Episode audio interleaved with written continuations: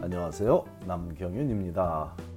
미국에서 의대 보내기 오늘은 그 665번째 시간으로 5월 31일에 원서를 제출하지 못하면 합격의 확률이 낮아지냐는 점에 대해 알아보겠습니다. 이번 주 초에도 의대에 추가로 합격한 학생에게서 떨리는 목소리로 기쁜 소식을 전해 들었는데 이제 며칠 후면 내년 여름에 의대에 입학할 학생들을 선발하는 새로운 의대 입시 사이클이 새롭게 시작됩니다. 상징적으로 6월 1일이라고 표현하는 의대 입시 원서 접수 개시일이 올해는 5월 31일이므로 철저히 준비한 학생들은 지금쯤 마무리 작업을 끝내고 화요일 아침이 되기만을 기다리고 있겠지만 그렇지 못한 자녀를 둔 가정의 최대 관심사는 5월 31일에 원서를 제출하지 못하면 당하게 될 불이익에 쏠려 있으므로 그 부분에 대해 정확한 정보를 숙지하여 혹시 있을 불이익을 최소화하면 좋겠습니다. 미국의 의대 입시는 MCAS와 TMD SAS를 활용하여 이루어지는데 TMDSAS는 Texas Medical and Dental Schools Application Service의 약자이며 그 명칭 그대로 텍사스 주에 국한된 제도이고 이미 지난 5월 16일부터 지원서를 접수하고 있지만 텍사스주를 제외한 미국의 다른 모든 주에 위치한 의대들은 AMCAS, 즉 American Medical College Application Service라는 의대 공동 지원 시스템을 활용하고 있으며 올해는 5월 31일부터 원서 접수를 개시합니다. 제가 항상 원서 개시일만 언급하고 원서 접수 마감일을 언급하지 않는 점을 의아해하는 가정이 있을 수 있는데 그 이유는 의대 입시에서 원서 마감일은 전혀 중요하지 않기 때문이라고 반복적으로 설명드리고 있습니다. 하지만 대학 입시나 여타 대학원 입시에서는 마감일을 기준으로 지원하고 합격하는 일이 일반적이라 이 부분에 대한 의구심이 해마다 반복되므로 다음 주에는 제가 이 의대 마감일에 관한 얘기를 따로 설명드리겠고 오늘은 지원 개시일에 대한 얘기에 집중하겠습니다.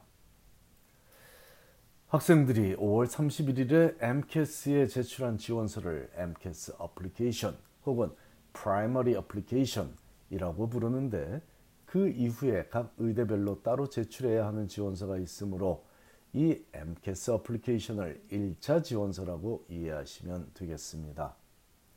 학생들이 제출한 이 1차 지원서를 받은 MCAS는 학생들의 지원서가 제대로 작성되어 있는지 확인 과정, 베리피케이션 과정을 거치게 되는데 이 중 가장 중요한 부분이 학생이 다녔던 대학 혹은 여러 대학들이 발급한 성적표와 학생이 원서에 적어낸 학점 관계가 일치하는지 확인하는 일입니다. 가끔 MCAS의 원서는 제출했는데 왜 2차 지원서를 못 받는지 왜 다음 단계로 진행되지 절차가 진행되지 않는지 궁금해하는 과정이 있는데 이런 경우는 학생이 재학했던 모든 학교가 성적표를 제출하지 않고 일부 학교만 제출했으므로 MCAS는 계속 기다리고 있을 수도 있습니다. 예를 들어 12학년 때 동네 대학에서 수학 수업을 수강해서 A 학점을 받았다고 원서에는 적어서 냈는데 그 동네 대학의 성적표를 MCAS에 보내달라고 학생이 신청하지 않았거나 혹은 그 학교 출신 학생이 의대에 지원한 일이 드문 일이다 보니 그 학교가 MCAS에 성적표를 제출한 일이 미숙해서 지연될 수도 있고 어떤 이유라도 성적이 확인되지 않으면 입시의 다음 과정으로 진행되는 모든 절차가 멈추게 됩니다. 그러므로 의대 입시에서 한 과목이라도 수강했던 모든 대학의 성적표를 MCAS에 제출하는 일은 모든 절차 중 가장 중요한 시작점입니다. 이번 AMCAS 원서를 접수시키기 이전에 해야 될 모든 의대 입시 절차의 시작점입니다. 자, 학생의 성적 관계를 확인하고 나면 그 학생의 어플리케이션 스테러스가 프로세스드로 변하는데 제출된 원서가 verification이라는 확인 과정을 거쳐 학생이 지원한 각 의대로 전달될 준비가 되어 있다는 의미이며 이번 사이클에서 원서가 의대로 전달되기 시작한 날은 6월 24일입니다. 영어로는 Transmission Beginning Date이라는 표현을 알고 자녀들과 대화하면 도움이 되겠는데 5월 31일에 서밋된 MCAS 어플리케이션이 베리파이 과정을 거쳐 프로세스된 상태로 기다리다 6월 24일이 되면 그때까지 프로세스된 학생들의 원서는 각 학생들이 지원한 개별 의대로 트랜스밋 됩니다. 이 베리피케이션 과정은 원서를 제출한 지 불과 1시간 만에 마무리될 수도 있고요. 일주일 만에 마무리될 수도 있는데 적어도 제대로 원서를 작성하고 성적표를 미리 다 제출한 상태에서 5월 31일에 지원한 학생들은 6월 24일이 되기 이전에 훨씬 전에 마무리되어 입시 절차상의 불이익을 전혀 받지 않을 수 있기에 가능하면 원서 접수가 시작되는 5월 31일에 지원하라고 강조하는 것입니다. 여기서 중요한 날짜는 사실 5월 31일이 아니라 6월 24일이라는 속 사정을 이해하시기 바라는 마음에서 장황하게 제가 성적 베리피케이션 과정을 설명했습니다.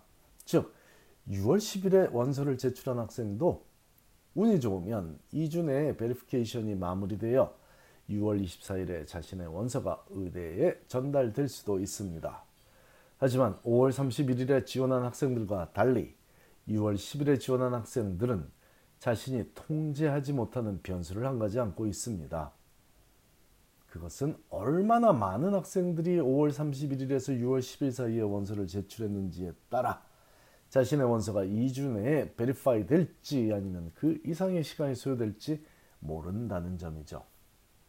물론 예년의 통계는 존재하지만 6월 10일까지는 불이익이 거의 없을 수 없는